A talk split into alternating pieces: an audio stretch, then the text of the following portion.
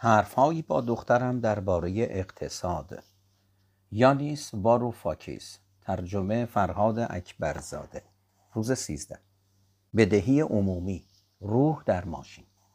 در حالی که طبقات بالا و قدرتمند همواره می‌خواهند که دولت به فراهم کردن شرایطی ادامه دهد که در آن ثروت آنها رشد کند هر بار که از دفتر مالیاتی صورت حسابی برای خدمات دولت دریافت می کنند شروع می کنند به ناله و شکوه و اعتراض و از آنجا که افراد قدرتمند نفوذ زیادی در دولت دارند این مسئله منجر به پدیده عجیبی می شود مالیاتی که از آنها خواسته می شود معمولا از میزانی که در واقع دولت مستقیم یا غیر مستقیم به نمایندگی از آنها خرج کرده کمتر است. چرا که مالیات کارگران که در طول تاریخ حقوقشان به سختی برای سیر کردن شکم خود و بچه هایشان کافی بوده نیز هرگز به اندازه کافی نبوده است پس این پول اضافی از کجا می آید؟ پاسخ این است بدهی عمومی و چه کسی این وام های ضروری را برای دولت تأمین می کند؟ معلوم است بانکدارها و بانکدارها این پول را از کجا می آورند؟ دیگر اصلا لازم نیست که به تو بگویم آنها را از باد هوا حاضر می کنند درست همانطور که برای میریام کردند. حالا می توانی ببینی که چگونه پرداخت مالیات اندک دو چندان به نفع بانکدارها عمل می کند با این حال وقتی به تلویزیون نگاه می کنی می بینی سیاستمداران در خصوص میزان بدهی ملی جوش می‌زنند و هزار جور وعده می‌دهند که آن را مهار خواهند کرد. ممکن است به تو بقبولانند که بدهی دولت یا بدهی عمومی آنطور که معروف است چیز خیلی بدی است چیزی مثل ویروس آبله که لازم است کاملا ریشه شود.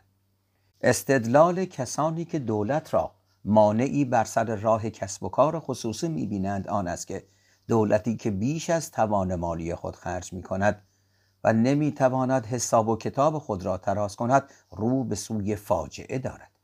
گول این چرندیات را نخور. درست است که بدهی عمومی زیاد می تواند دردسرهای عمده ای ایجاد کند. بدهی خیلی کم هم مسئله ساز است. حتی سنگاپور که قانون دولتش را مکلف می کند بیش از پولی که مالیات می گیرد خرج نکند لازم می بیند پول قرض کند. چرا؟ چون بانکداران جامعه بازار به همان شدتی نیاز به بدهی عمومی دارند که ماهی به آب بدون بدهی عمومی جوامع بازار نمی توانند کار کنند. وقتی دولت مثلا 100 میلیون پوند از یک بانکدار برای مثلا یک دوره ده ساله وام می‌گیرد در عوض به بانکدار برگه کاغذی یا رسیدی می‌دهد که با آن به صورت قانونی تضمین می کند که این پول را طی ده سال پس می دهد و نیز مبلغ اضافی سالانه ای به بانکدار به عنوان بهره می پردازد مثلا 5 میلیون برای هر سال. به این رسید اوراق قرضه گفته می شود. به این معنا که حالا دولت برای ده سال در رهن و زرخرید هر کسی است که این برگه کاغذ را دارد. حالا که ثروتمندان از پرداخت مالیاتی که وام گرفتن دولت را غیر ضروری می کند سر باز می‌زنند دولت اوراق قرضه صادر می کند و آن را به بانک ها و افراد پولدار می فروشد. تا پول حاصل را خرج چیزهایی کند که کل این نمایش را بر پا نگه می دارد جاده ها، بیمارستان ها، مدارس، پلیس و مانند آن. دولت با صرف این پول برای این پروژه های متنوع خرید تاج و پرداخت حقوق رأسا کل فرایند بازچرخانی اقتصاد را تقویت می کند که همه از جمله بانکداران از آن سود می‌برند. اما بعید است که این تنها که این تنها دلیلی باشد که اوراق قرضی دولت به کار بانکداران می آید. چیزی که بانکداران بی قاید از آن بیزارند پول نقد است. پولی که در گاف صندوق ها یا در صفحه گسترده اشان تلمبار شده و وامش ندادند تا بهره ای نصیبشان کند اما همانطور که خوشبختانه تا الان معلوم شده اگر حتی چند سپرده گذار یک بار پولشان را پس بگیرند بانک ها بی ثبات آسیب پذیر می شوند در این نقطه بانکداران نیاز به دسترسی به چیزی دارند که بتوانند آنن بفروشند و بتوانند پول سپرد گذارانی که پولشان را می‌خواهند پس بدهند. اوراق قرضی دولت برای این کار عالیند تا وقتی که همگان به قول دولت برای عمل و وعده اش باور دارند اوراق قرضش همواره خواهان دارد. در واقع اوراق از این نظر منحصر به فرد هستند. هیچ بدهی دیگری نمی‌تواند به این آسانی دوباره به چرخه بیفتد و بازچرخانی شود. به عبارت دیگر بانکداران عاشق اوراق قرضه دولتند. نه تنها اوراق قرضه وامی است که نرخ بالایی از بهره را خیلی راحت تحصیل می کند خیلی بیشتر در واقع می تواند به عنوان وسیقه برای گرفتن وام های بیشتر از بانک های دیگر استفاده شود. بلکه می تواند به منزله کالا هم استفاده شود. ما یملکی درست مثل نقاشی یا ماشین آنتیک قدیمی که اگر بانک نیازی شدید به پول نقد داشته باشد می تواند بلا فاصله بفروشد. اوراق قرضه به زبان بانکداران بهترین دارایی های جاری هستند. بهترین دارایی های جاری. آنها به معنای دقیق کلمه نظام بانکی را روغنکاری می کنند تا چرخها و چرخنده هایش بچرخند.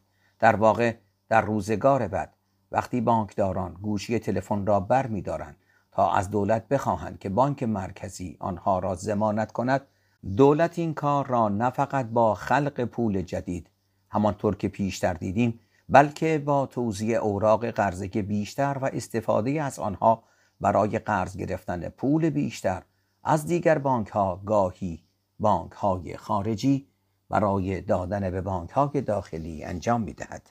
حالا می توانی ببینی که چطور بدهی عمومی چیزی به مراتب بیشتر از بدهی معمولی است. این بدهی تجلی روابط قدرت جوامع بازار ماست.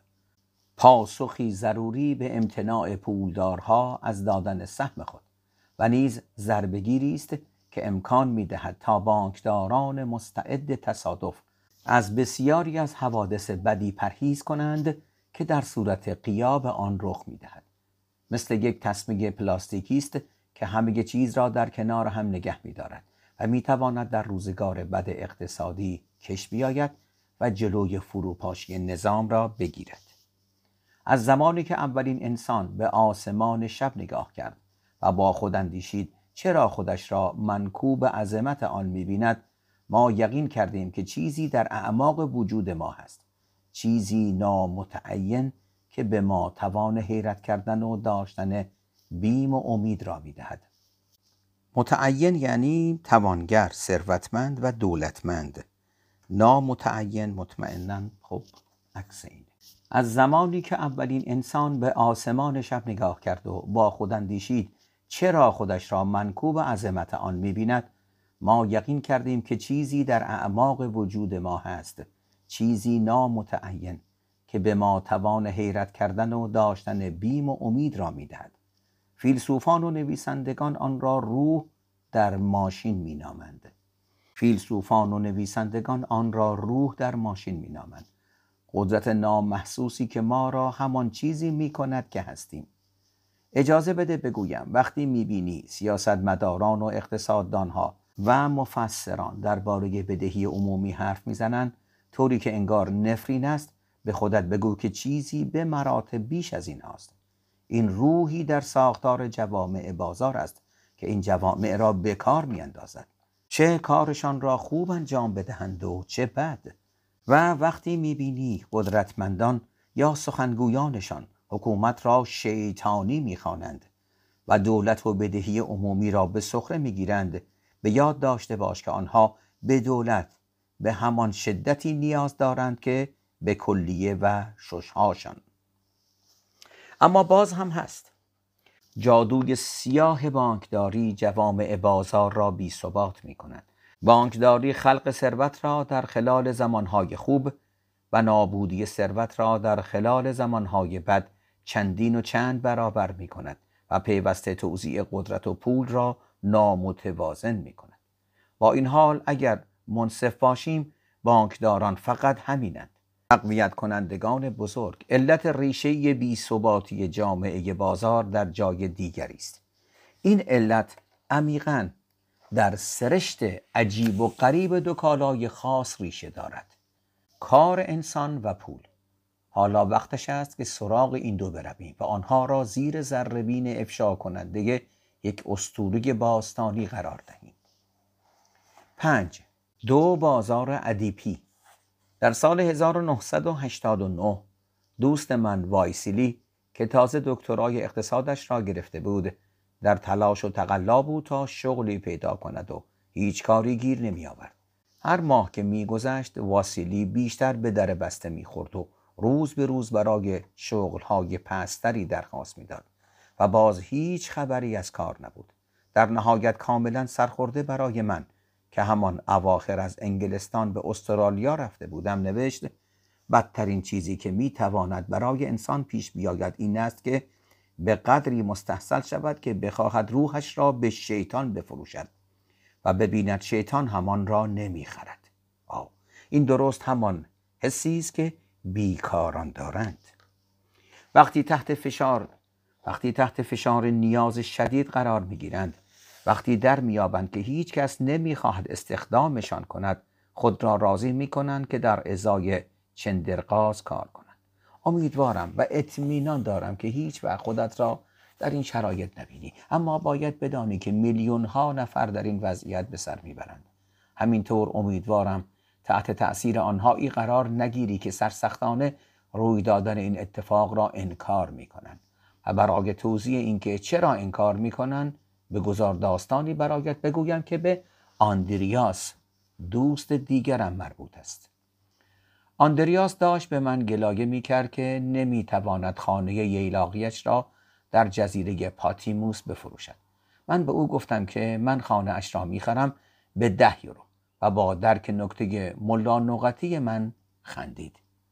چون تفاوت زیادی هست میان اینکه نتوانی چیزی را بفروشی و اینکه نتوانی قیمتی را که برای آن می‌خواهی بگیری. با این حال همین نکته زیربنای اعتقاد راسخ برخی افراد به این است که چیزی به نام بیکاری وجود ندارد. فقط کارگرانی هستند که نمی‌خواهند کارشان را به اندازه کافی ارزان بفروشند. انکار کنندگان بیکاری. هیچ چیزی بیش از این نمک به زخم قربانی نمی پاشد که او را به خاطر قربانی بودنش نکوهش کنی. این شگرد افراد قلدر و همانهایی است که زنان را طی اعثار متمادی رنج دادهاند. در واقع این همان فکری است که ما درست در آغاز همین کتاب آشکار کردیم. این فکر که ظلم و ستم وارد بر بومیان استرالیا از بیکفایتی خودشان بود. آنهایی که من انکار کنندگان بیکاری مینامم این گونه فکر می‌کنند.